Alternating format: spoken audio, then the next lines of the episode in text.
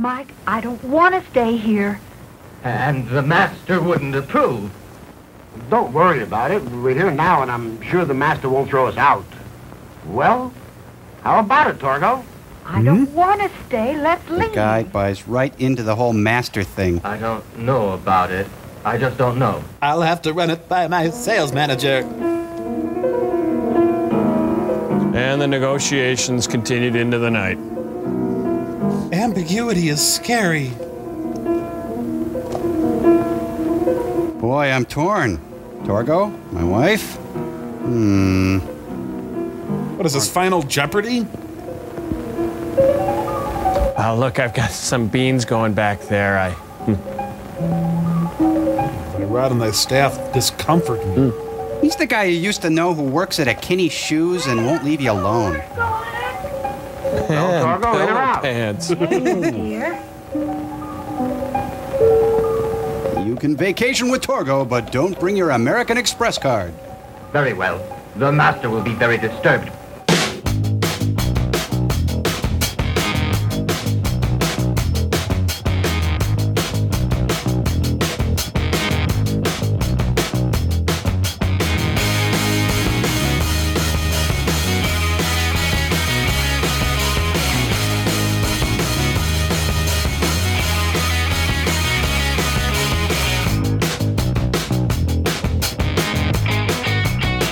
Hey, movie fans, welcome to a special episode of Not a Bomb Podcast. I'm one of your hosts, Troy Sauer. With me is Brad Anderson. Uh, Brad, this is kind of a special episode, right? I mean, that's why we call it a special episode. Yes, yes, it is. Yeah, that was the just a- stupidest intro Not just a clever I've- name. Yep. yeah, Yep. I feel like I feel like we're making history with this intro as being one of the worst intros of all time, which plays into what tonight's all about, right? Then we should have like this weird edit, and then someone dub over our voices, and then it'll make it all better. Yes, and I'm holding uh, a poodle, by the way. I, I don't know Oh, why. yes, I just are, am. yes. Yeah. Yep. Uh, you and I get a lot of emails, uh, messages on social media, etc. And some of them are weird. Some of them are great. We we Some of them are like, "Hey, uh, I want you to inherit some of this money, and yeah. uh, here's my banking information. I just need yours." Yeah. So yeah, I only responded to one. It didn't. It didn't pan out. But uh, Yeah. we we've had a couple of um, artists and directors, actors, everything else, kind of reach out and go, "Hey, doing this doing this project, this film." Um, and and a lot of times we're hesitant because a we don't we don't know about the project. We we don't know where it's coming from, and um, I, I mean we've always said this from an advertising or whatever perspective. We only kind of want to talk about the things we like, right? absolutely, yes. Yeah, We have standards, Troy. they're low, but they're there. They are standards. Yes. So we got this email, and it really sounded too good to be true. But there was um, a listener of the show that said, "Hey, uh, I think you guys would have a lot of fun interviewing this actress." And she is a part of this little film that you may know about called uh, Manos: The Hands of Fate. I don't know about you, Brad. I'm like, yeah, whatever. yeah, I, I was immediately like, whoever this is like going to be some weird thing where at some point in time we're going to have to invest in Bitcoin or something like that. So yeah, I'm not giving no, my bank there's no account out again. Yep. so Fool me once. yeah, uh, we we exchanged some messages, and it, and it turns out, hey, this is legit. Um, and uh, this person got us a chance to um, spend some time with Jackie Neyman Jones. Now she is the child star of Manos Hands of Fate. I, it- we got to talk about this film, Brad, because I feel like if if you're in the know, then you've seen Manos a bunch of times. But I have to assume there are some listeners who have no idea what this movie is. A little background. So it's a it's a 1966 American low budget horror film, written, directed, and produced by Harold P. Warren, who also stars in the film. I, I I would interrupt you and say when you say low budget, you should actually say no budget. Yes, n- no budget, right? And Yes. This this whole movie has a crazy story. So Manos really exists because of a bet between two men. Uh, Warren was an insurance and fertilizer salesman from El Paso, Texas, who produced the film as the result of a bet with screenwriter Sterling Silliphant.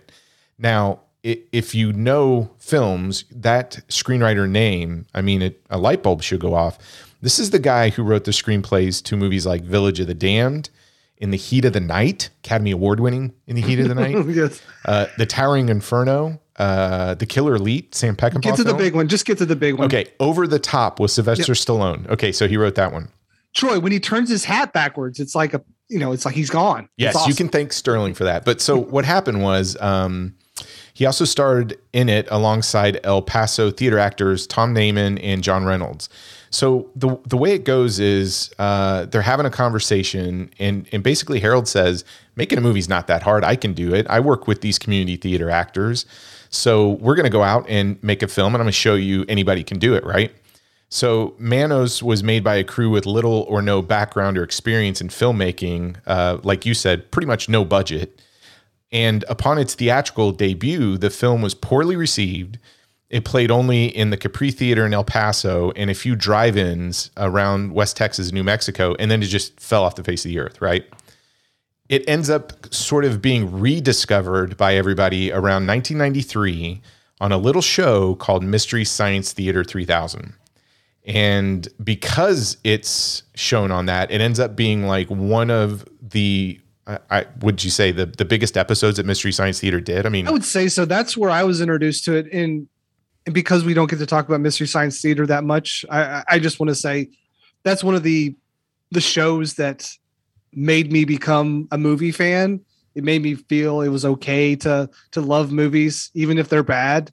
Um, the importance of that show on on anyone that's around our age uh, is probably immeasurable. Yes. Um, just how it made movies cool regardless of quality right? And and it made that group setting um, come alive. And that's basically where manos lives now is with your with your buddies. We're gonna watch manos hands of fate. So but no mystery science theater was in the grand scheme of my life is probably one of the most like 10 most important things Yes. in it but you know it is what it is. No and it's crazy. So i remember um because 93 yep I, I remember watching it. And then the dvd came out uh, specifically the mystery science theater 3001 and you know there's only two episodes uh, that i watch over and over again. It's manos and mitchell. The mitchell one is also brilliant Yes. But um, Manos holds a special place in my heart. I, I have a couple of copies. I, I mean, when Synapse released that special edition Blu-ray, I, I definitely picked it up because there's a whole making of documentary on it, and so it was crazy to sit down and see um, Jackie in interviews, hear on audio commentary, and all of a sudden an email pops up and is like, "Hey, do you do you want to talk to one of the last actresses that is that's really a part of this film?"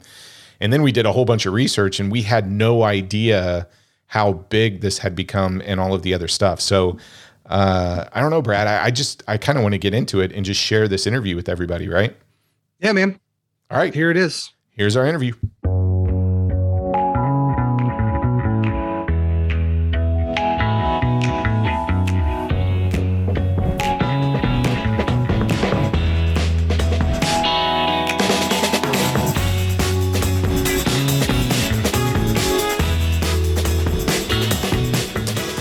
Everybody. Uh, welcome to a very special episode. It, look, Brad and I don't get an opportunity very often to sit down and talk with people who are involved in, uh, I'm just going to say it, some iconic films that uh, really impacted, you know, pop culture. And right out of the blue, we had this chance to talk to somebody who is a part of a movie that I have, uh, I, I kind of discovered in college on television and kind of fell in love with it. And uh, it, it's, it's, it's one of my favorite films to kind of watch with a group of people. But we have a chance tonight to sit down and talk with uh, Jackie Neyman Jones. She's the child star of uh, probably one of the worst movies ever made, Manos Hands of Fate. Jackie, how are you this evening? I'm doing great. Thanks for having me. No, thanks for. I, I look. We are super excited that you would spend some time with us. Manos is one of those films that when I get together with a group of people and we just decide, hey, we want to watch something that fits a group setting. I will try and recommend this film, especially for people who've never seen it. But I always have Oh, a yeah. yeah, I always have a I wouldn't watch it alone. well, and I, I always have a tough time. Like somebody, somebody will ask the inevitable question, "Well, what's it about?" So, if you were to kind of put it in a nutshell or give a synopsis, what what is Manos about? Uh,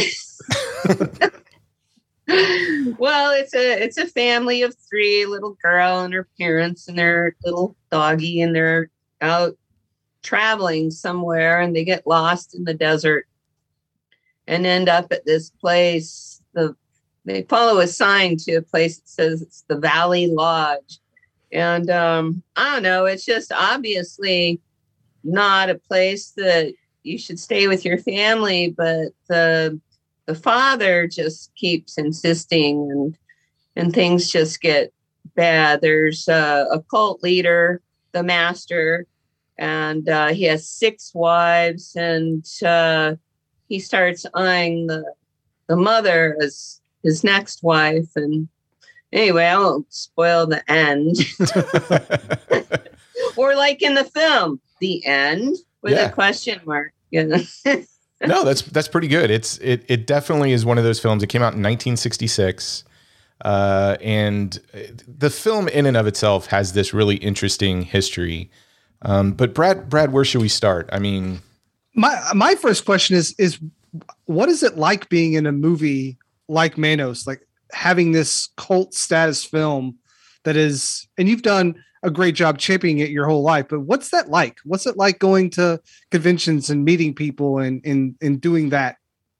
Well, I mean, there's there's so many parts to that. But as far as going to conventions and being in the public, I mean, I was kind of born for that. You know, I was in theater in high school, and and I've and I'm an artist. I've always been an artist, and and uh, very open minded. And and I in high school, and my best friend and I were huge fans of Firesign Theatre.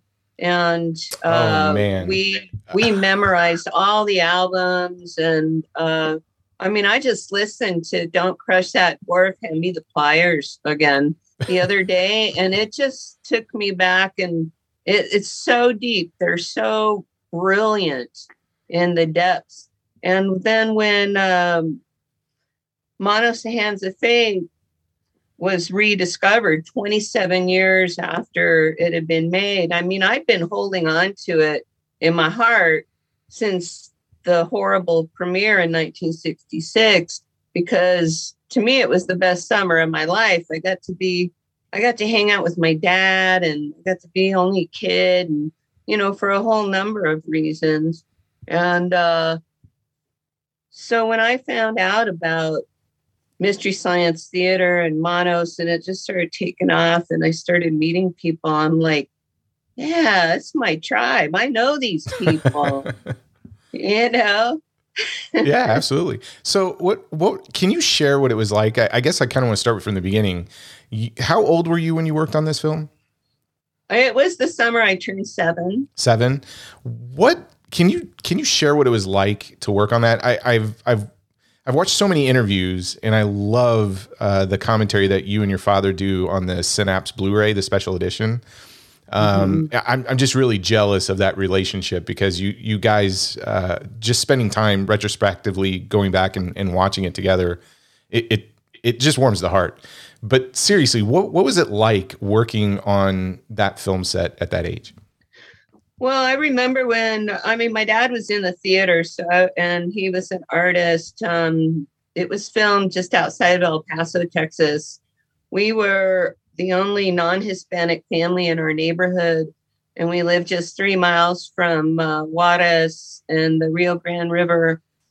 And uh, so, uh, and my dad was well, he was executive director of the South El Paso Boys Club at time, so he was very involved in community. Mhm. But uh, he was involved in the theater as well, and he was an artist. In fact, this piece right behind me is one of his. See, I, I it's the camera, you know, it's like I don't know which way to point. but um, so I was very accustomed to the creative world. But when he came home and he asked me if I wanted to be in this movie he was doing, uh, I was a real shy kid, and I said, "Well, I don't know." And, and he, with child psychology, said, "It's okay, honey. We can get another little girl." Oh. Oh, you know, no way. But I was such a, My mother was a very liberal Texas lady, and this was the 60s. I mean, there was a lot of revolution, a lot, a lot going on in those days. And um, so my parents wanted me to have a lot of experiences anyway, and I was a very independent kid. So being the only kid on that set was pretty cool because there was such a small cast and crew that, and we were filming mostly at night, late into the night, and on long weekends because everybody worked. And uh, and my dad was my ride. So if I had to be on set, then I was there for the whole time, and that was great because I was an unsupervised six year old. I was having a wonderful time out in the desert at night. That was pretty cool. and you just got to see everything behind the scenes, right? yeah. And um, it, it was funny. I think a lot about perspective, but I I can't help but have the memories from a you know my adult perspective but seeing trying to see it as i saw it then as and it's interesting because i have a seven year old grandson now and i'm like i seven year olds man they're they're smart. They're really observant and i was a very observant i still am detail and i noticed a lot of things and i remember you know wondering how the hell they were going to fix all this stuff. um, well, how, how, so I I didn't know this until watching I think a documentary on it. Uh, a lot of the set and costumes were created by your family, right? How how much of the set in total came from your household? Well, I mean the the property itself is uh, it was Judge Coldwell's property, and the the slab that my dad, the master, laid on and columns all came from the demolished county courthouse. He had them moved out there, God knows why. I mean, it was really interesting. And then the cauldron of fire my dad made. He was an artist in in terms he worked in uh, metal with welding torch, he, clay, the hands, all the hands were all his. The film was originally titled Fingers of Fate. Um, yeah, okay. know, it sounds like a laughing joke or something. Yeah, I was gonna say it does. It doesn't carry the weight of of Hands of Fate. yeah, but my dad suggested the title Manos, the Hands of Fate, and uh, well, how Warren went with it, but but he suggested that because he already had all this sculpture, you know, all these things he can contribute but he painted the master and dog painting. And he oh. he um oh he made the torgo staff. He made the bo- burning torgo hand. The oh. torgo's torgo's whole costume was my dad's. Those were his his um welding coveralls and his desert scavenging hats. And he made the knees the big knees. That was um just fencing wire and uh upholstery foam, you know. And uh, my mom made the master's robe. I mean, I I clearly remember my parents laying the fabric out on the living room floor and talking about it and planning it out. And and I make replicas of those. I'm right now in my studio working on number number 32 and number 33. I I make them custom sized, signed, and numbered. So I'm working. Oh, that's right. You you have like a whole Etsy shop for that stuff too, right? Yeah, and I and I recreated my dad's painting, the Master and Dog portrait. And then a fan asked for a custom piece of art once. He asked if I could do Frank Zappa as the master with his poodle. And uh, so I did that and I sell those too. Oh, that's print. awesome. That's awesome. Yeah. but uh yeah let's see oh the quilt on the bed in the bedroom that my great grandma i mean my grandma made that um oh the dog the doberman that was our family dog The- so it wasn't car- it wasn't the black our- poodle in the beginning. It was the Doberman that was your family dog. yeah the poodle peppy he belonged to hal warren the director Oh, okay. Okay. We had the demon dog but you know they had reverse personalities I was going to say the Doberman was probably much nicer than the poodle. Oh, he was. Yeah, he was a great dog. I loved him. His name, and you know, ironically, and it wasn't necessarily playing out this way, but our dog Shanka is uh, a native word that basically means dog. Okay. I love that name So- too, Shanka. Shanka. Well, it means, uh, uh, I was told it means dog that runs in the night, but it seems like a short word to mean all that. So. So I have a question. I I need to know if this is true or not. Is the bike story true? Is is the red bike um, for your compensation? Is that a true story? Yeah, I mean, Hal Hal had uh, promised various people, you know, the cast and crew shares in the profits. and uh, at one point, the cast and crew got together and started adding it up and realized that Hal had promised over two hundred percent. 200. wow. Okay. But in the end, none of nobody got anything. They didn't. I mean, all the costumes, everything my dad did was out of his own pocket. And Hal even kept the robe and the master and dog painting. He got to, so, um, but I got the red bike with training wheels and plastic streamers, and my dog Shanka got a 50 pound bag of dog food. So yes, we we were the Do you still have the bike? Do you still have the bike? no. I know. that would have been awesome. Yeah, who knew? I mean, I'll tell you, I looked for that film. I thought about it for 27 years. It was a shock when it just showed up on television. Oh, can we can we talk about that story because I had always had this impression uh, that uh, Manos was just sort of a lost gem and it was floating around. And I assume since your entire family was so heavily involved in the making of this film, uh, that even after the premiere, you had copies of it and everything else, but it it was lost until it showed up on a TV show, right? Yeah, I mean, um, we didn't get to see it before the premiere. I mean, nobody really knew what we were walking into. I mean, they did, they didn't.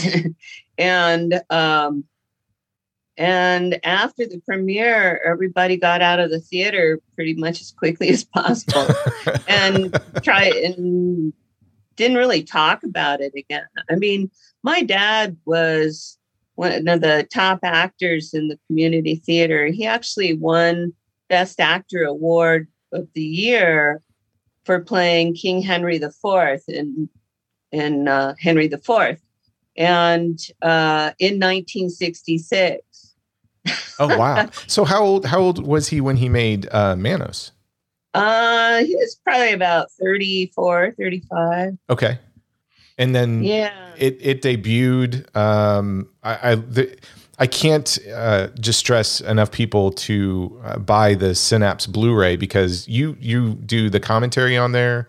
You Mhm. also have um, a, there's a there's a great documentary piece on the making of, but there's a there's a stretch of story about that premiere that you could only or the I don't know if it was Hal could only afford like a limo. And it was picking everybody up a block away and dropping it off, and you were the only one to kind of question why is why isn't anybody noticing this is the Well, same limo? I know I wasn't the only one, but I, I mean, I was, I was just, I remember wondering, uh, am I the only one that notices it's the only car and driver, just one car and driver? But yeah, we had to wait a block over in the alleyway of the Cortez Hotel, and uh, and then the car would come around, pick up a few people, and drop us off to the the lights scanning the sky and the red carpet. And the autograph seekers who hired were the little street kids that live on the border of Mexico, you know, the the ones that wash the well, I don't know if they do, but they wash the windshields in traffic mm-hmm. for a little bit of money or clean shoes or you know, and so he gave them little pads and pencils. I have a couple photographs. You can see little you can see some of these kids in the background. I mean, they didn't speak any English. I'm sure not one of these kids had ever set foot in a theater. And the whole cast and crew were white. So it was ridiculous, you know. It, it feels But- like but- it feels like something it would make its own great movie. Just just the story of Manos if you were to recreate it. Some yeah, yeah.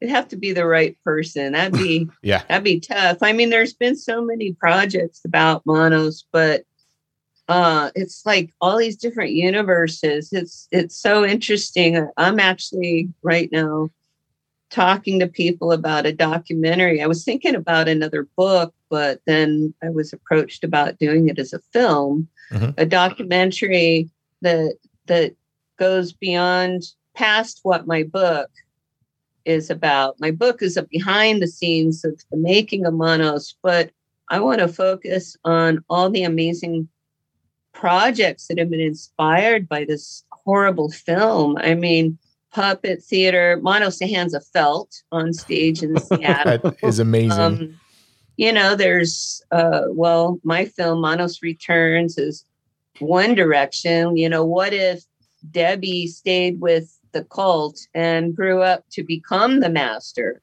right. Well, I'm not a very pleasant person in that.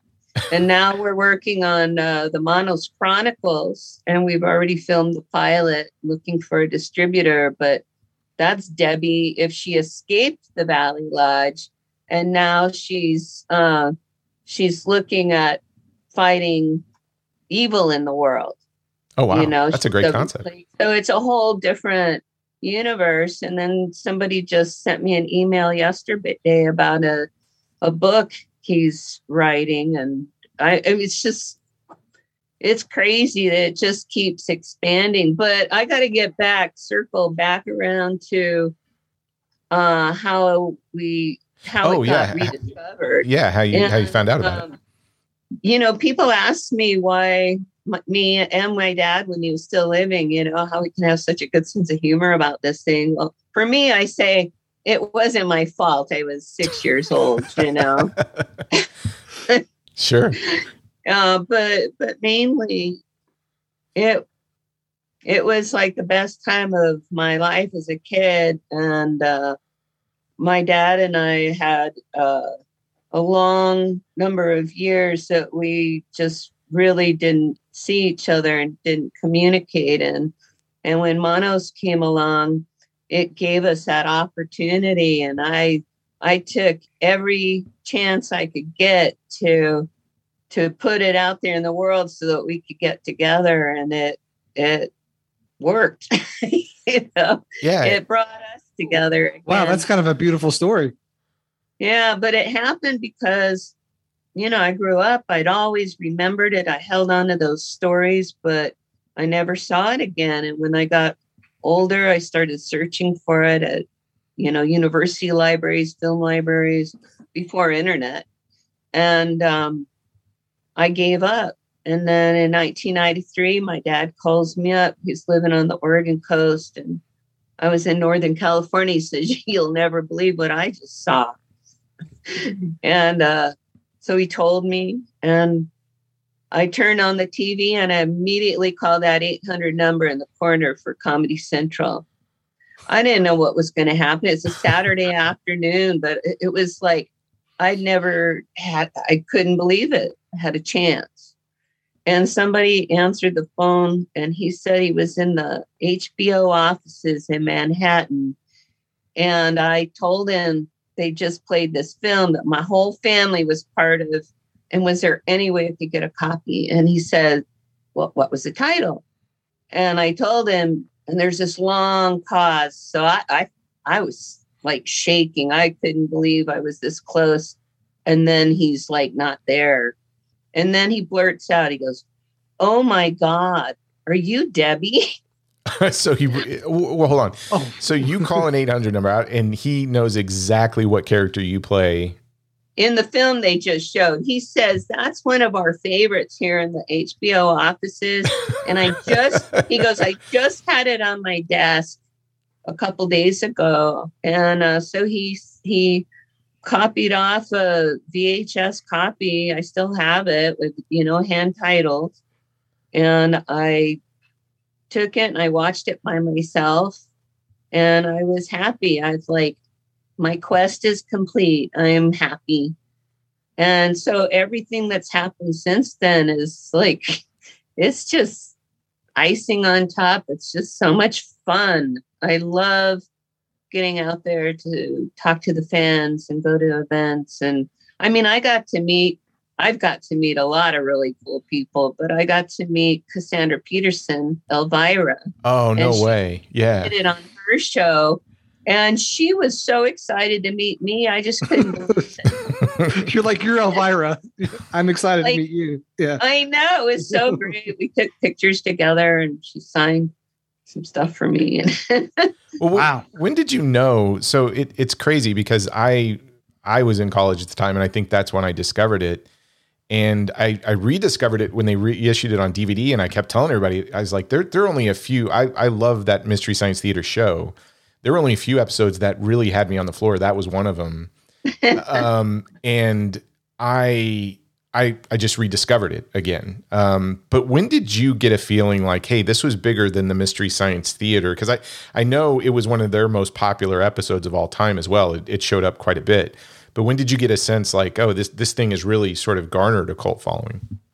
pretty quickly, really. I mean, because they had their Turkey Day Awards and it was named fan favorite like early on. And um I don't know. I mean, just over the years, it's it's crazy. I've got to meet Frank and Trace a couple times in person, and I met Joel. Joel wrote the foreword to my book. So sweet. I asked him, and he just didn't hesitate. He wrote such a beautiful foreword and uh, Frank and Trace were so gracious. They they were having a technical glitch. I think it was in Chicago. They're having, or maybe it was Seattle. I can't remember, but they were having a technical glitch, and um, they invited me on stage to kind of entertain the audience for a moment. I think I just found it recently. I think if you do hashtag Jackie Neyman Jones. It should come up. I need to post that. But the audience just, I mean, I was overwhelmed because they had a full crowd and the audience just like it was like a standing ovation. I couldn't believe it. They just Oh, that's I've never- fantastic. But but then uh, last month frank and trace did manos. They riffed it on their online show The Mads Are Back. And uh, they were getting so much attention once they announced that i was going to be the special guest. And then i talked to ben Solovey, who did the restoration of manos. Right. and um, asked if he'd be willing to let them use it, and he did.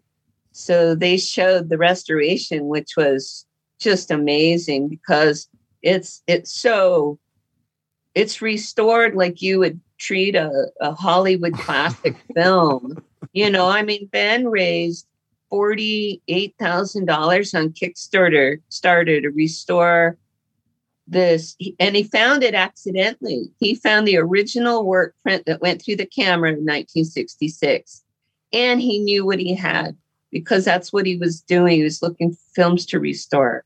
I mean it's just everything about manos is there's so many little miracles. It's it's so strange. I don't know. It's definitely got its own life So uh, Brad and I were talking because we we've kind of been uh, watching this film a few times over the week.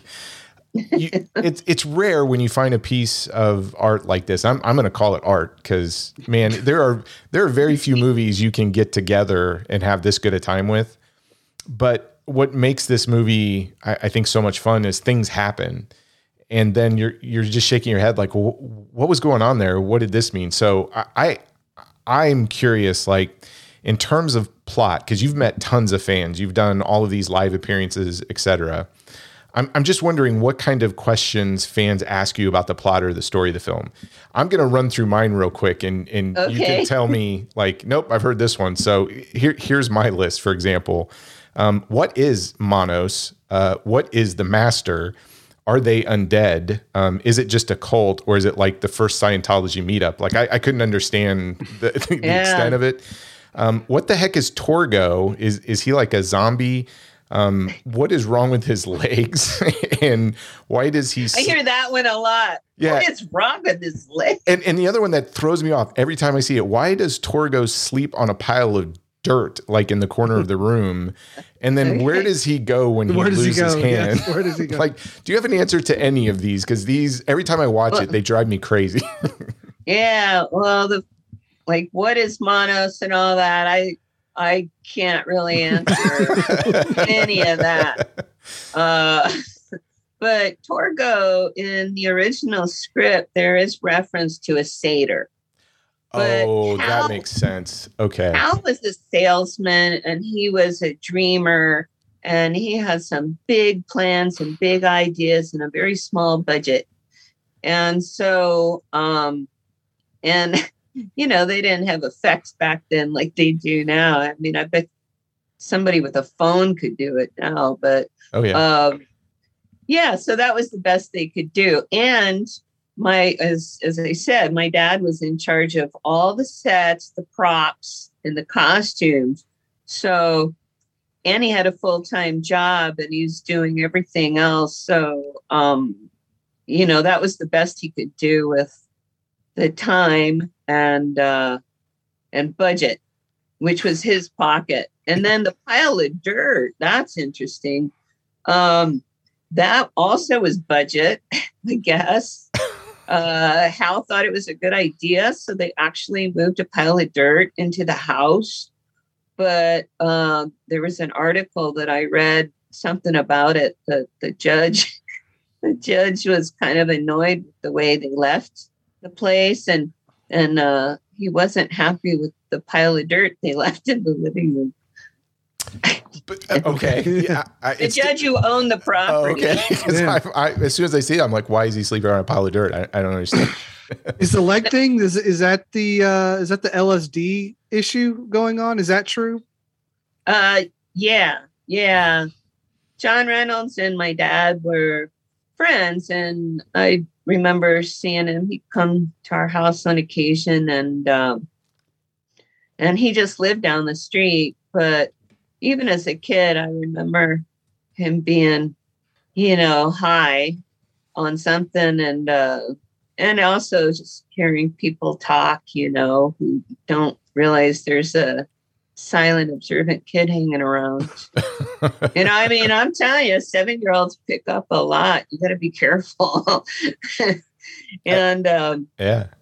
but uh, my dad, they both had depression issues. They were very similar. They were both very sensitive, artistic type people in a time when men weren't supposed to to be sensitive or artistic, you know, or to express those things.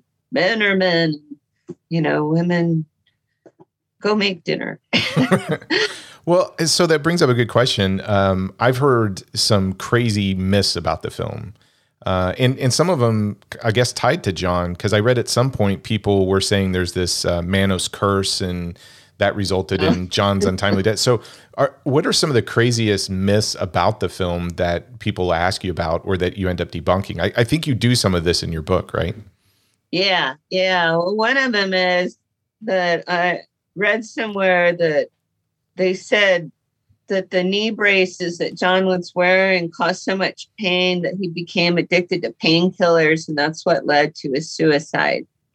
Well, the film was shot in like two weekends and some long evenings, you know, about eight days in all to, fil- to shoot the whole thing. Right. So you don't necessarily, I don't know how you can get addicted to painkillers to the point of suicide in that point of time. Uh, also, I watched my dad making those, and I remember, I remember in between scenes, John John Reynolds walking around in them. And um, he was just a sweet guy. He'd hang out with me sometimes when nothing else was going on. And uh, he'd walk silly and, you know, he just like act up for me like an uncle, you know. He's a sweet man. And, and uh, so he'd like uh, exaggerate it sometimes just for fun. He's, But yeah, it it was uncomfortable, I'm sure, but not necessarily painful. So that's one of them.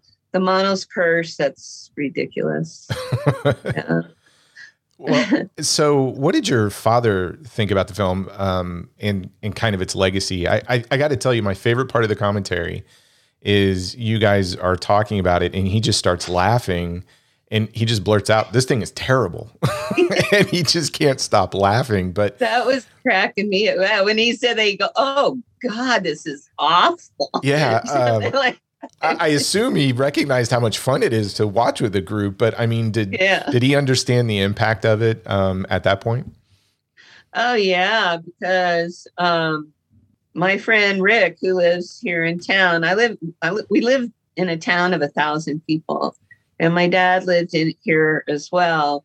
But um, his his wife is really what came between us for many years. But when Manos started getting all this following, I don't know why, but for some reason that was an acceptable form or acceptable way for us to spend time together if it was manos related and my friend rick became our mutual place where we could meet up and and be and that's where we actually watched it and and rick filmed that commentary for us.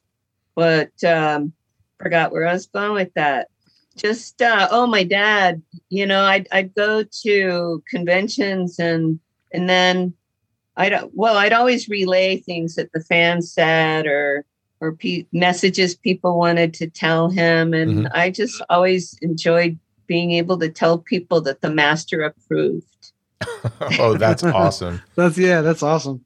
Yeah he loved it though. He just he had a great sense of humor. He got a big kick out of it. It's like he wasn't responsible either. I mean if you if you really watch it especially with the restoration you get a different appreciation of it because yeah the editing synchronicity it was um it was shot without sound so it was dubbed very quickly. It was edited basically in the new the local news station at night you know. And this is in the days where you know all broadcasting ends at a certain time you know Right. and there's nothing to watch.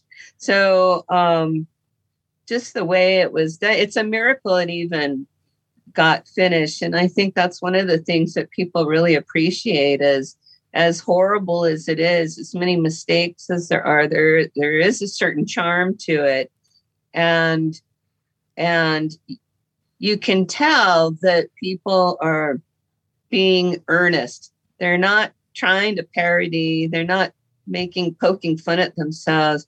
These are a group of people doing their very best and and they were certainly frustrated for sure. I know um, bernie rosenblum and and uh, bob Guidry, who were the cameraman and crew and stuntman um, they were best friends and they were they were characters anyway. They like pranking and so they when they started getting frustrated they started like testing hal's powers of observation. They started calling him oh manos the cans of mangoes the cans of fruit. And they were calling they had they had names for hal you know like i don't know like some nazi dictator and they they you know they had little names for him and you'll see in one scene where my dad's holding his arms out there's a beer bottle they, they left that there to see if hal would notice Notice. you know? Oh, that's hot. There, I, I remember. I think during the hand sequence, there's lighter fluid in the background, or, or something of that. yeah nature. that was probably a mistake but yeah the the hand was doused in lighter fluid and but then you know there was only one hand my dad only sculpted one hand so it had to be one shot And did so that had to stay. and I think your dad had this amazing story in the commentary that he had that hand in the trunk of his car and somebody opened the trunk. Oh gosh. He got pulled over. Oh, that's what it was. Yeah. Or no, no, that's right. Yeah. So he was executive director of the South El Paso Boys Club, which was like less than a mile from the border. And he would do um, they do meals where the families would come and the women would make these amazing meals, you know, homemade Yeah. tamales and uh, just really all this wonderful food. And uh, so my dad pulled up with the food for the dinner. And after the shoot, after they were done with this hen and it's all singed and burned and everything, dad just like tossed in the trunk of the car and forgot about it. So it's rolling around the trunk for a couple weeks. Then he loads up all the food for this uh, dinner at the boys club. And as he's unloading, uh, an older Mexican gentleman comes up and starts helping him unload. And he takes a box and he sees this charred hand in there. And, you know, I mean, you just got to understand the circumstances. A lot of bad things happen on the border. and, and those were some dark days. And this poor guy, he leapt back and he tripped over himself. He's like, ay, por Dios, and, you know, and running off down. Who knows? I mean, it's like we were speculating. Who knows what family stories live to this day about the boys club director with the grisly hand in his trunk. What was the hand made out of? Do you remember? Let's see. He, I wish I had. See, I made one myself for Manos Returns. I replicated it Mhm. to the best of my ability with latex, and and I burned it, and uh, the bones sticking out are uh, pieces of wood. And anyway, I have it belted on my costume during Manos return. So, but what did he make it? Out? It was like I think he sculpted it out as something like. Um, car upholstery, I mean car, uh, the foam, you know, from Oh, yeah. uh, car seats, that stiffer, heavier stuff. He, Mhm. I think he sculpted it, Okay. and then uh, he probably stained it, and then they, I, I do remember them dousing it in lighter fluid right before they lit it on fire. one time, one shot at Yeah, that you too, get one take at it. Uh, Yeah. yeah, because initially it was supposed to be Torgo was supposed to have it as he ran off into the desert, but how this Hal saw right away that that shot wasn't really going to work. It was going to give you the impact for all the work that went into creating that hand. So he had it come off, and Dad held it up. That was actually a good director's director choice there. So, the, hey, Hal, Hal got it right that time. uh, actually, I, I did want to ask a question about Debbie's motivation because it seems like uh, Debbie was either asleep or sleepy uh, the entire movie. Was that like your character's motivation? Was that your direction you were given, or do you remember anything about that? I remember very little direction. I mean, not that Hal was ever unkind to me, but I the only like time that I really remember him talking directly to me, well, a couple times if uh if I said a line and I said, Is that okay? Or I thought it was too quiet, he'd be like, No, it's fine, we'll fix it in the lab. I mean, nobody told me that it was shot silent. So I had no idea until the premiere that my voice was going to be dubbed. Oh, that's right. Uh, was it? It wasn't just you though. Was it all the female everybody, characters? it was were everybody, dubbed? right? All the women Oh, were yeah, that's- dubbed by one person, one woman, and and she, uh, including my voice. Wow. Yeah, because wasn't the camera only capable of shooting like 32 seconds of film at a time? And so that's why everything is so basically short. Yeah, it's it's called a Filmo 70. It was a uh, a very industrial type of camera that was used for war footage in Korea and Vietnam. And it did, it was a wind-up camera. It didn't need an external power source because they didn't have the electricity out there, as I remember. So I mean, it was the shots were were lighted by like car headlights and things like that, you know, whatever was available. But yeah, so it was, uh, if they had electricity, it was very limited. But yeah, it was a wind up and it only shot 32 seconds. Yeah, and I, time. I think the fo- if because I remember seeing something about that camera, the focus is on the side of it. So the reason why some of those scenes are out of focus was they they just didn't operate it correctly. Like if you're too close or too far away, whatever that focal point is, you're just out of focus, and they just kept shooting. Right? Yeah, yeah. And then because the film is so expensive, uh, and because of budget again and time constraints, they had to use practically everything they shot. I mean, if you watch the the restoration, the commentary, there really wasn't a whole lot of bloopers because they used practically everything. Yeah, and uh, I I love the story, especially the first part. You you get a lot of sort of travelogue footage of of the family driving around. And, and I guess in post production, that's where the credits were supposed to go, but they forgot to put them in there. Yeah, and then by the time Hal realized it, it was too late. You know, I mean, just didn't have access to the, the I don't know, I, I don't know for sure, but yeah, the, initially the credits were supposed to go on that beginning driving scene, but uh, they got left off, and so you have what is it, like a six minute driving scene? It it's almost as long as the uh, the the wives fighting in the sand or whatever that goes on forever. And I'm sure the driving scene was left practically in its entirety because of uh, just squeezing in every shot to get it to be long enough, yeah, the feature long length. enough film. Yeah. Yeah. yeah. Can you talk about Hal's motivation to make this movie? Yeah, from what I understand is that um I mean he'd been an entertainer. He he'd been uh doing onstage comedy, grew up in New York. Um, you know, he'd been entertaining since he was like 16 and he was heavily involved in the community theater in El Paso.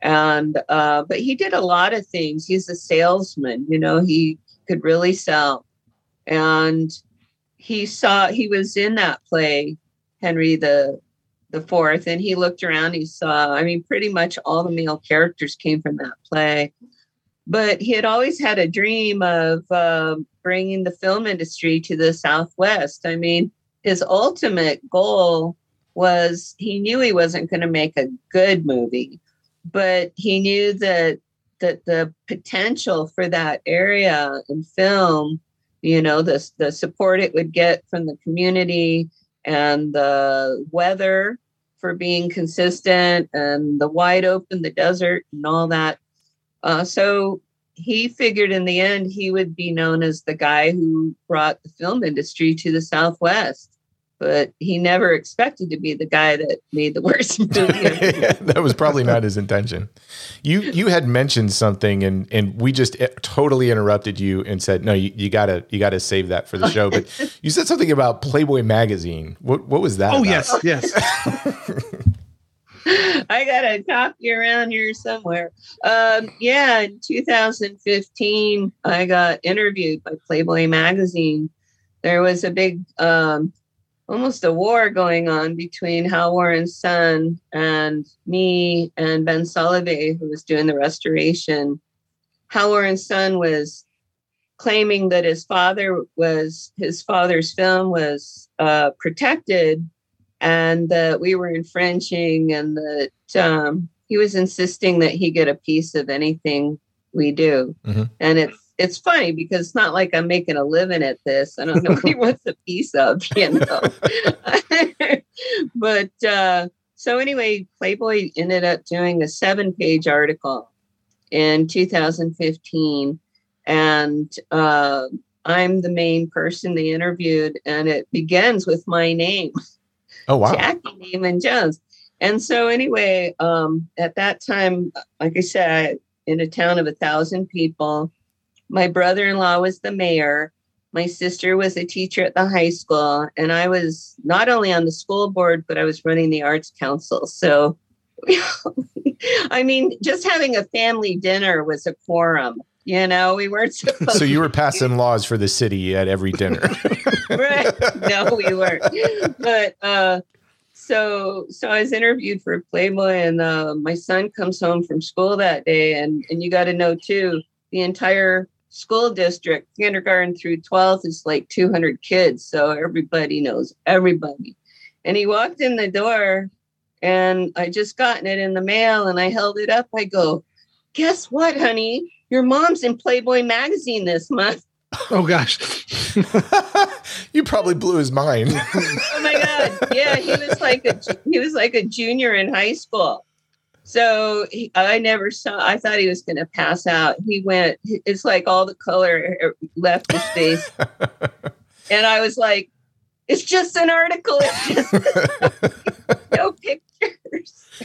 That's but crazy. yeah that was great. But i've also i mean i've been interviewed for um Cracked.com and upworthy and entertainment weekly and there's been some really some really fun ones out there Well, you you talked about eh, what what is amazing, and and I'm I've I, I got to be honest here. When we had the chance, it's like, oh, we're going to talk with Jackie. I flipped out a little bit. So I'm like, I love that film. And then we started doing some research, and I had no idea how many things have come out after that. You've talked about a few of these, but there's the Portland, Oregon parody. It's like a stage production. yeah You you already talked about the Seattle, Washington puppet show, Manos: The Hands of Felt. Uh, there's video games based on this film. Is is that right? yeah yeah there's a like a nintendo style video game there's a, a dice game uh you know like with the dungeons and dragons kind of dice Oh, okay, yeah.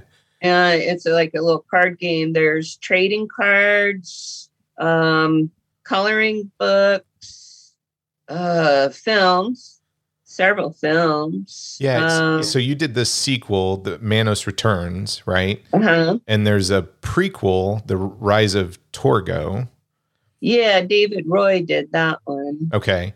Um, and then there's a documentary that has i mean they got some things right for sure and and i give them credit because they found people that through them i was able to get in touch with and you know it helped expand my manos world as well Yeah. people i was fortunate enough to find some people that either knew people from the original or were part of it that i could interview for my book. So I'm so glad I wrote it when I did. Well, some of these people are still around. Yeah, the book um, "Growing Up Manos: The Hands of Fate: How I Was a Child Star of the Worst Movie Ever Made and Lived to Tell the Story." You want to talk about that a little bit? So, is it's just the um, kind of the stories around the making of the film, right? It, it's it's not all the stuff afterwards. It it really focuses on the making of. Right. I mean, it goes into some of the stuff afterward up until that point. The book came out in 2015. So I mentioned a couple of the the later projects, but it mostly focuses on uh well, it starts with what it was like in the 60s to kind of give you a feel for not only the 60s, but living in El Paso in that part of the world.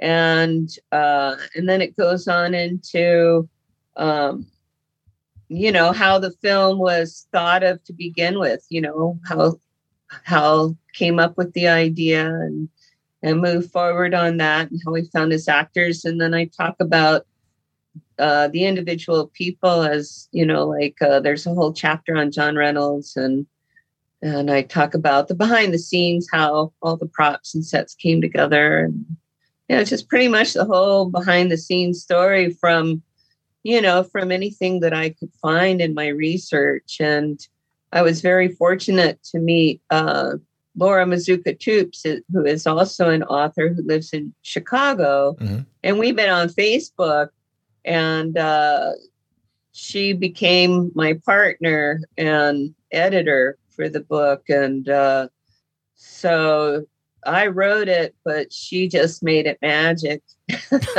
And it's You it, know, it's got so many good reviews on Amazon and, and other places. I mean, it it uh, definitely the the Manos fans love it. I mean, you you definitely Yeah. that that comes through on all of the the like consumer reviews and stuff for it. I'm proud to say, you know, that I'm four and a half stars. I wrote a very good book about a really bad movie. That's an accomplishment, man. yeah. Yeah, so I, I wanted to follow up with that. Like Manos is over 50 years old, and here we are still talking about it. The legacy of the legacy of the film lives on. Do you know why? Like why do you, why is why are we talking about Manos Hands of Fate in, in 2022 lovingly? Yeah. Um, you know, I finally came to the realization. I've just been saying this to my family, like just in the last month. Uh, I said, we're at a tipping point. I mean, I I would see Manos, it would in the beginning, you know, it caught this fan base and it was fun and I got to talk to people and meet people and then, you know, it kind of smoothed out and then and I said, that was great. That was so much fun. and then a little while would go by, and all of a sudden something would happen and it'd go up again, and then it'd flatten off. And it's done that over the years. And each time it flattens off, for many years, I thought that was the end of it. And I was just always satisfied with what I had gotten from it. And, uh, but lately when it takes off again it's just it's getting bigger it's expanding it's growing and things like uh, frank and trace choosing the restoration of Manos for their christmas show was pretty amazing i mean Yeah, that, I mean that's a bigger audience. I if if nobody has ever seen the film, I know there's a bunch of different ways to view it. Um, I I know like I I own a couple of copies of it, but how would you recommend people discover this? Would should they just go right for that restoration? Because I got to tell you that restoration looks gorgeous. There are some scenes in there, even though it's shot with that war camera. Um, The blues are so vibrant in some of like the the wall and stuff like that, and, and even the costumes are really great. But how how would you recommend people watch it? Um, I mean, just from what I've heard from people over the years, I would recommend watching the MST version first because with their riffing helps give things some reference. But um, you know, the restoration is definitely worth watching because um, it's it's amazing how clear it is. I mean, Yeah, they cleaned that thing up just frame by frame. You can imagine this film had been on this reel for 50 years. And it wasn't, and you can imagine the frenzied uh, editing sessions uh, where they had only so much time because, you know, the studio was going to open in a couple hours and they had to get get out of there. And so you know, there's uh, Scotch tape that's 50 years old, yellowed, and fingerprints, and Oh man, you know, there was a lot. I, you know, most probably what MST shows is who knows a copy of a copy of a copy. Who knows how many in that one is? So it's muddy, but you get the you get the story. Yeah. And uh, I would also recommend watching it with friends. Um, I heard one guy ask what would be a good first movie for a date for a woman who'd never seen Mystery Science Theater. And there was plenty of people that said anything but mine. yeah, you got to you got to ease people into that. Um, yeah, even I recommended it. I'm like, I don't know. I don't know. That's pretty bold. I mean, if you want to see her again. Yeah, you're throw you're you're swinging for the fences. Um, so when when Brad and I we do the podcast and we have people come on, I'm always interested, especially you know people who make films and who star in films, what their personal taste is in movies. So Brad and I usually ask a couple of questions. So I'll ask the first one, um, like on a personal level, what's your favorite movie of all time? Oh man, that's that's hard. You know, I just watched a movie that I hadn't seen in a few years, and uh, it just happened that I walked into my kid's house and it was on, and I I sat down. I I forgot how good this was, so I came back and I watched it, really closely, but uh, the Ballad of Buster Scruggs. Ooh, I yes. Wow. love Yes. that movie. I love the stories. I love how they're told. I love the depth. In fact, I got to go back and look again because I was saying, what about that one story um, called, uh, oh, Meal Ticket about the guy without the arms and the oh, legs? Oh yeah, yeah, yeah. Leslie Nielsen is the, you know, and I thought, man, I, I watched him so closely, the way he could act and tell so much with just his expression and the look in his eye. And I had to think back and go, did he ever speak in that whole? I don't know. I, I don't even remember him saying any words That's a But great pick. Yeah. say a lot. So that, and then that led me again to Oh Brother, Where Art Thou? Oh man. So Speak- those are the kind of movies I So, like. Coen, so the Coen brothers. yeah, apparently so. Yeah, that's true. I mean, Yeah. I love all those films. I love Pulp Fiction. I love. Oh no. Yeah, that's Brad's favorite. You shouldn't have said Oh, that. there you go. That's another hour of just us talking about Pulp Fiction. I gotta go watch that again. I, I'm making a list, but recently I watched The Martian. That was amazing. And Don't Look Up. Oh wow. I The haven't. ending yeah. of that, I loved it so much. That would be me. That would be my family. That's that's how I would do it. Those are awesome. But I, I love your taste in films. I mean, yes, I, I do too. high praise, man. Well, All I just found out about that new um, platform about film. What's it called? Where you can put, put in your favorite Oh, film. Letterboxd. Letterbox. I just signed up, and and that's great because now I'm looking at it and you know getting to see what some other people are watching and getting more ideas. I'm gonna find. I'm gonna find John Letterbox and I'll follow you on there. That's Also, awesome. I, I just started reading again. I used to love to read, and I just finished reading Memoirs of a Geisha. What an amazing book. And then I saw there's a film on Netflix. So I can't wait to watch that and compare it to the depth of the book. I don't know how they could possibly. I uh, I've seen the the Yeah. film's gorgeous. I, I really love it. I've never read the book. The film is gorgeous. You're gonna. yes, I yeah. think you'll if if if you the based on the movies that you've listed, I, I really think you're gonna like that one. Okay, good. So, what's next? What's next for for Manos? Oh, well, um, well, for Manos is this idea of the documentary, uh, the the Manos Chronicles. Please go to YouTube and look up the the teaser trailer for the Manos Chronicles. I love it. It is so good.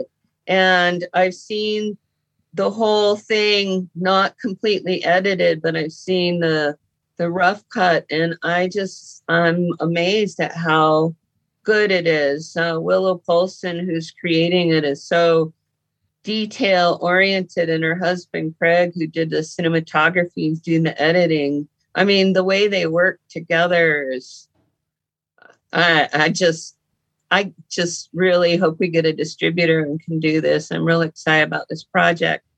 And then um and then I I've been teaching painting classes, you know, the paint and sit parties for a number of years, Right. and then you know COVID. So I've been testing out online ideas, and um, the producer of the Mads, I talked to him uh, after the Mad show was so successful. I told him I had this idea that I've been teasing out there about doing online painting classes that are MST related. And uh, so, That is a So I'm great idea. Yeah. oh, right. So I'm working on some ideas right now, and he's helping me to do that, and he'll help me promote it. And we're figuring out the platform and and how to set it up. It'll probably be kind of like a subscription.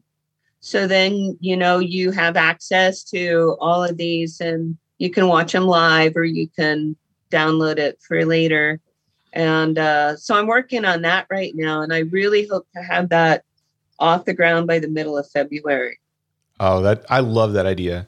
I, I will say, um, I I love the Etsy store. I mean, you've got mono scarves. I think you've got an outfit for dogs.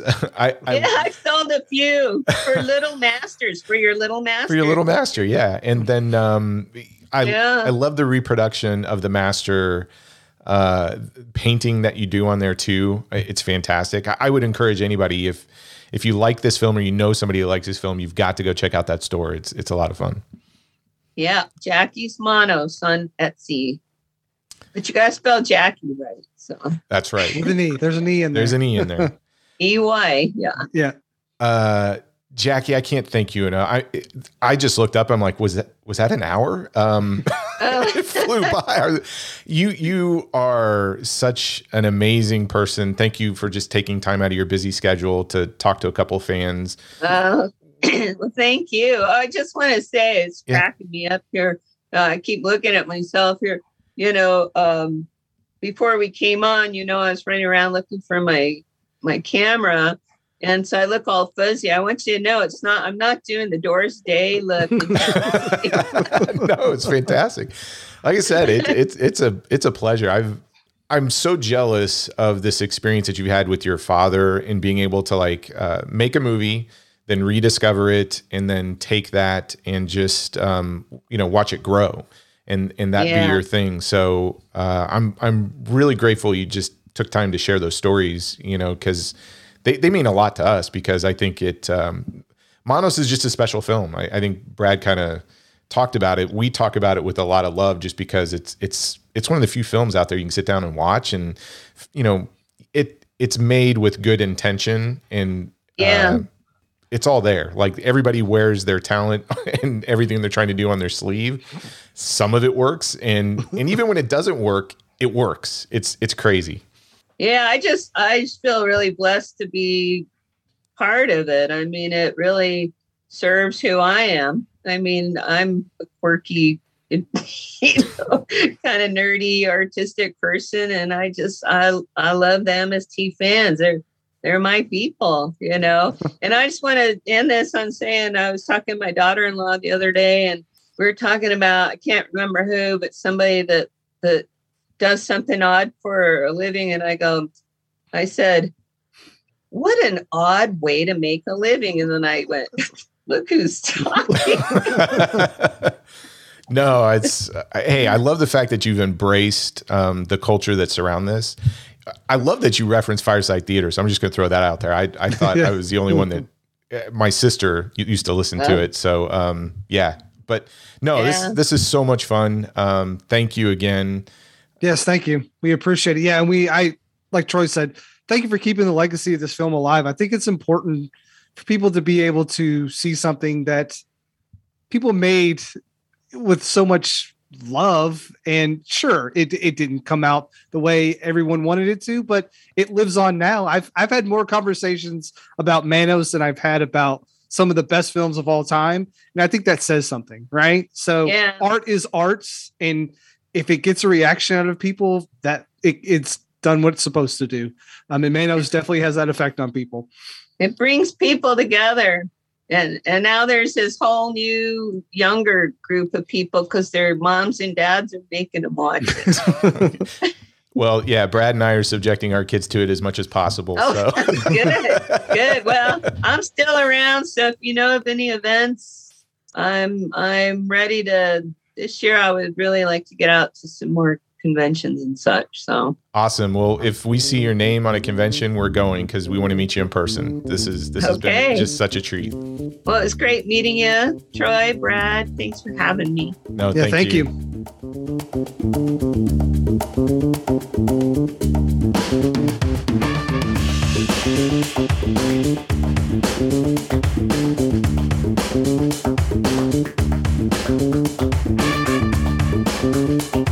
you Okay, I know. I don't know about you, Brad. That that was awesome. she definitely bought the playbook for the uh, article She did. she's the one person yeah um, man. But amazing, amazing. And I love the fact that essentially her father and their relationship had kind of been was you know basically non-existent for a long time and yeah, it was fractured. Manos brought them back together and if without that movie they might have gone you know estranged forever.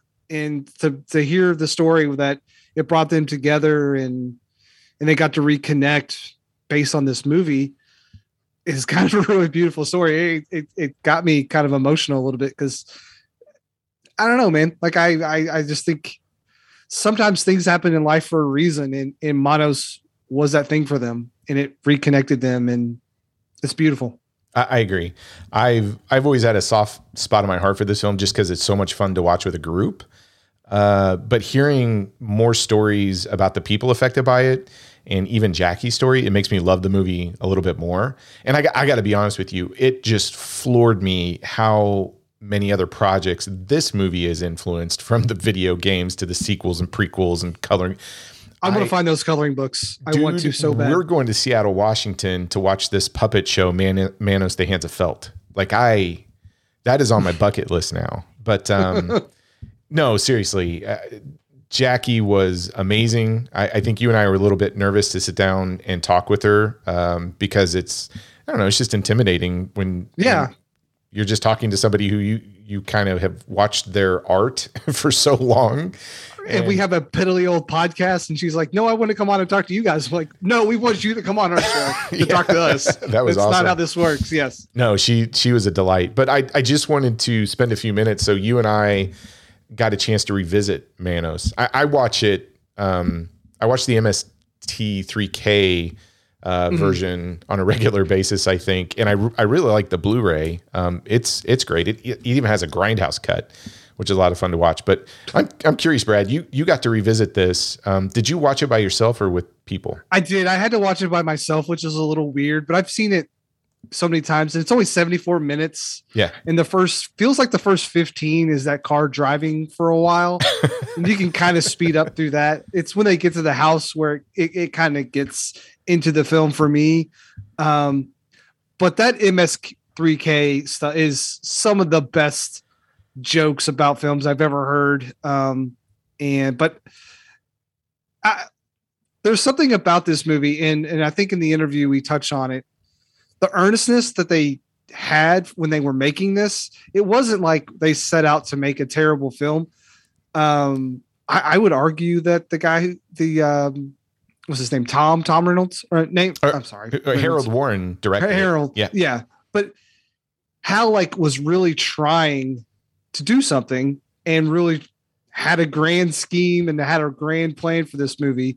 I mean, obviously it didn't come together like he wanted it to, but they all set out and everyone is going for it. Um, and I applaud that.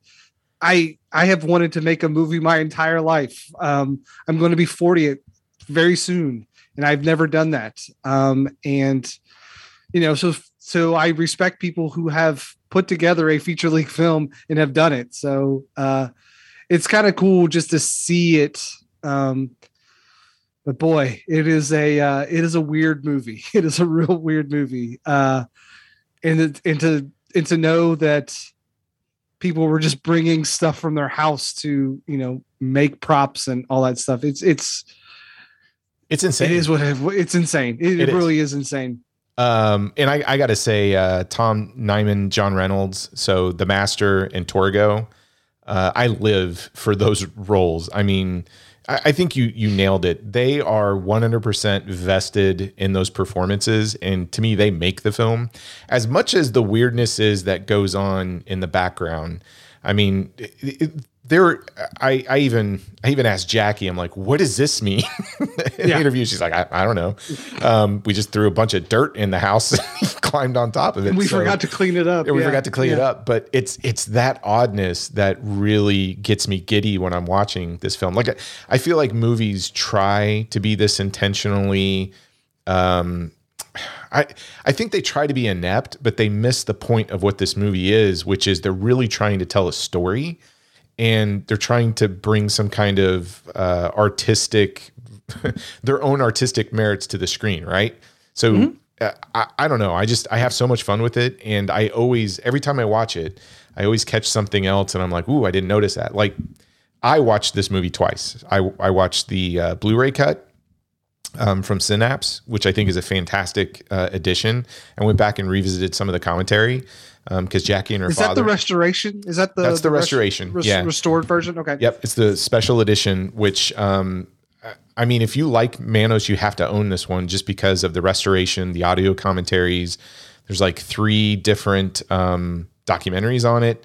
There's a Grindhouse unrestored version of the film on it.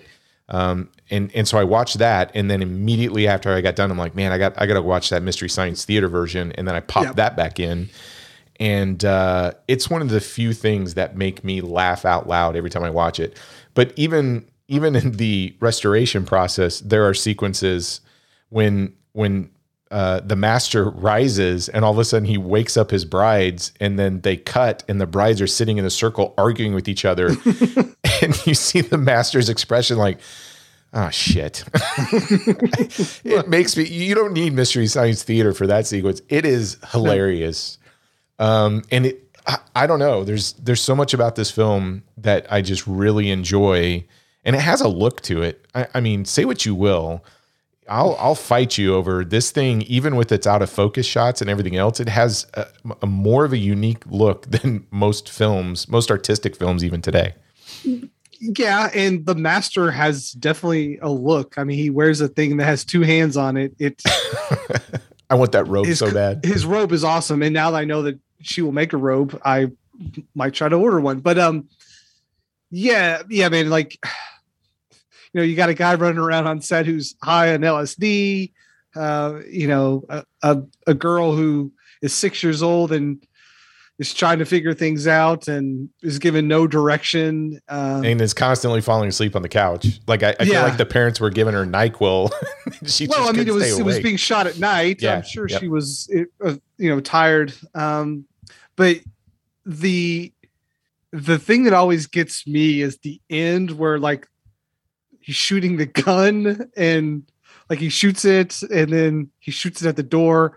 Then there's a cut, and then the master's standing there, and then there's a shot of the gun again. You're like, I, I you know the the continuity in this movie there it's like non-existent but it, it, um it plays a bit like a fever dream almost. it does, yeah, yeah. But I like there's a kernel of like really good ideas in this uh, Yeah. movie that I think could live on and, and do and do and and like like we were saying in the uh, interview, like this movie's over 50 years old and I still watch it and it's like I can't tell you the last time I watched Schindler's List. Schindler's List is arguably one of the best movies of all time.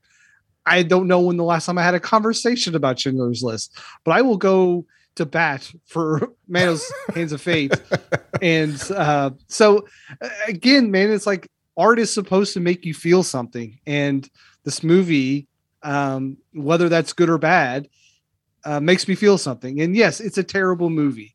Um, it is not good, but uh, it's enjoyable to watch. Um, it's enjoyable to be around people when they first experience it. Yes. I remember my friend um, seeing it for the first time and just, you know, that music for a while. He's like, What are you doing to me? then they get to that house and, you know, it, it all changes. But, uh, but yeah. And then that poor dog and boy, it's every, it's weird. It's weird and it's insane. Um, but it's beautiful.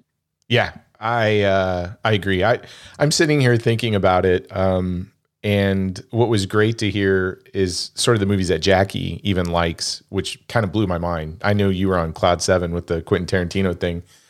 I was even Um, on cloud nine. Oh, there you go. Um, yeah, I guess it would be higher than seven, wouldn't it? yeah. Uh, the saying is cloud nine. are you sure? yes. Dude, a this whole- thousand percent. This whole episode is our Manos episode of Not a. Bomb. Um, God, what the hell was I saying? Uh, she was talking about Pulp Fiction. Yeah, I lost it. Oh, Yeah. wait. No? Yeah. And the Coen know what I'm saying. brothers and all of her her films that she likes. I'm just I, I I don't know. I love this. Oh, I know what I was gonna say. I am sitting here thinking about the fact that I've seen Manos in some version, right? Mystery Science Theater, whatever. And Probably- haven't seen Lawrence of Arabia. Yeah, I was just gonna say that. I've seen Manos like 12 plus times, and I've never sat down to watch Lawrence of Arabia. And I'm telling you right now, I'd probably watch the uh, Mystery Science Theater version of Manos again at some Yeah, point, I- maybe before Lawrence of Arabia. I don't know. It might be one of the greatest things ever put to put to disc is uh, that episode for sure. It is. If if I, I'm telling you right now, if if you consider yourselves like a movie fan, and you better have some version of this film in your library, in my opinion, and and especially the Mystery Science Theater version, because that that thing is just comedy gold. Yeah, is it easy to get a hold of? Can you get that DVD pretty easily? Uh, I I don't know. I assume so. I mean, I bought mine the day it came out. Um, Well, okay. yeah okay i'm i'm that guy but uh no and the blu-ray uh if if you want to see this film look its best that synapse blu-ray is pretty fantastic it got to the point where uh, when i was watching it i totally noticed and i don't know if you saw this but there's a sequence where um, the mom and the girl are are laying in bed and it's so clear that you see how dirty the mom's feet is like Oh, filthy gross. yeah, Yep, and you're like, yep. what is going on? But uh, yeah, Well, I mean, they're yeah, they're in that house. and There's a dirt pile in that house. It's probably dirty. oh, I know. But it, the Blu-ray, because it's so clear, when they're slapping each other or they're trying to do these stunt falls, it even looks um, more ridiculous, which makes it better, which is a contradiction. But I, I'm telling you, I don't know. I I don't trust people who who don't like this film.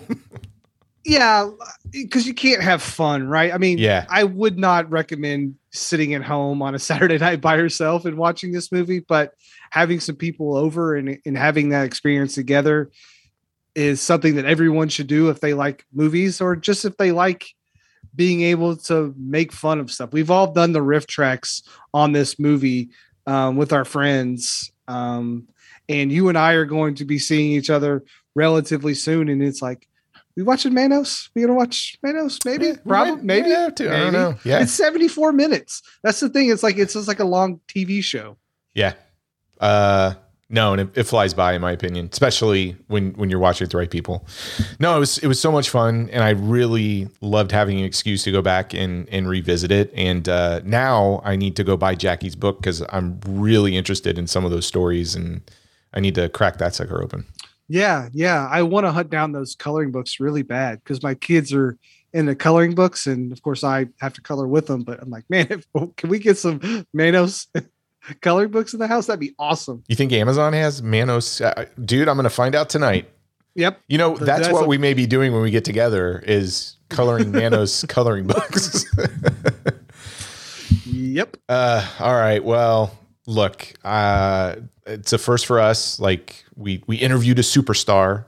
Yeah. Um, that was a lot of fun, and uh, I guess we're we're getting back to our regular scheduled programming, right?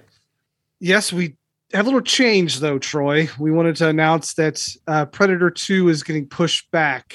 Just a couple Uh, weeks. we're- Just a couple. Yeah, weeks. just a couple weeks. Uh, we had a, a few issues, mainly because uh, we want football. we want a guest on, and Yes. they live in another country. Uh, and we are bending over backwards to make this happen because we we really love talking with this guest. So Yes. uh, we are not doing Predator Two without this guest.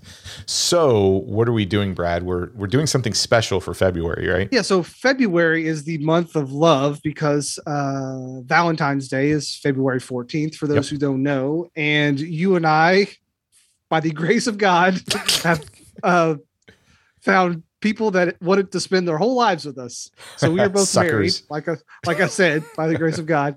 Uh, and we decided for February, why don't we have the ones that we love pick the movies for us? Um, because they know I don't know what they know at this point. what hurts us the most. I, I And, get. I uh, thought. yeah. I, I thought they loved us, but uh, no, you're right. So um, Tabitha is is going to program two films, and and Natalie's programming two films, right? that is that is correct. So And- our wives will be picking our films, And they're they're Um, bombs that they like. or yeah, or they know that we will just hate so much that it will drive us crazy. Oh, I So, no, um, I, my wife really. Yeah, Yeah. she does like the pest. Yeah. Well, Sorry. there you go. That's the next Yeah. one we're doing. Yeah, we're doing the pest, Yeah. So look, if you're and that like, will be the last episode of this podcast. we are not offended if you're going, you know what? I think I'm going to wait for Predator 2 and I'll catch you guys uh, in March. That's cool. Yep. Uh, yeah. Yeah. I we were just talking today. I was like, man, our last run of episodes has just been super popular. Yeah. Traffic to our website, engagement, all of it is up like just Through the roof. yes. And then we're like, yeah, let's do this and shit on all of that. But you know, it's gonna be fun. Uh, you can hear us Oof. moan and groan for I don't know. it was for a while. And it's also funny. We we have some people that regularly are on our show. Been kind of quiet. Yeah, they're like, some nope. of the films that were like, no. Although one no." person immediately wanted to be on an episode and it shocked me. I'm going to save that for a surprise because I did not, in a million years, ever think this person liked this film. But uh, Oh, okay. yeah, you know what I'm talking about. Yep, yep. Yep. So All right. um yeah, so February should be pretty fun. Um and then we'll have some special things again. Uh Cowboy Bebop. We did record a new episode of that, so that will be coming out as well. Yes. um, We've been busy. yeah, we have been busy. We've podcasted a lot in the last few weeks and I've I've enjoyed it. It uh it's it's it's also nice to see kind of the fruits of your labor kind of people engaging more and uh, listening more and, and growing our audience. Um, so it's not all for nothing. Yeah. No, and I, I, hey, we got a chance to talk with um, Jackie, and I I am so excited for that. So I it, I would have never ever thought we we would get you know that opportunity to talk to somebody that's associated to a, a film of Yeah, That that she's like, yeah, my friend is Elvira. yeah we're like, Oh, okay, "Oh, that's awesome thanks. no um it, it was great so uh listen a, a big shout out to jackie she's super busy and we were just excited um to kind of get the call and i was even more excited she took so much time out of her busy schedule to talk to us and it was so much fun so thank you jackie so much and um i, I guess we we're just going to formally apologize now for the next episode the pest which is right around the corner uh, we love you. We're not doing this to you. Our wives are doing this to you. So it's not us, it's them. Just remember that. Um, and uh, I don't know if I'll be sober for the next episode, quite honestly. oh God. We're going to have to figure something out. yeah. But uh, hey, listen, um, thank you for, you know, taking time to listen to another episode of Not a Bomb. We're just throwing them left and right out there. We appreciate uh, you being around and all the emails and all the messages. And stay tuned for our Valentine's month and we kick it off with the pest. Don't lose your head.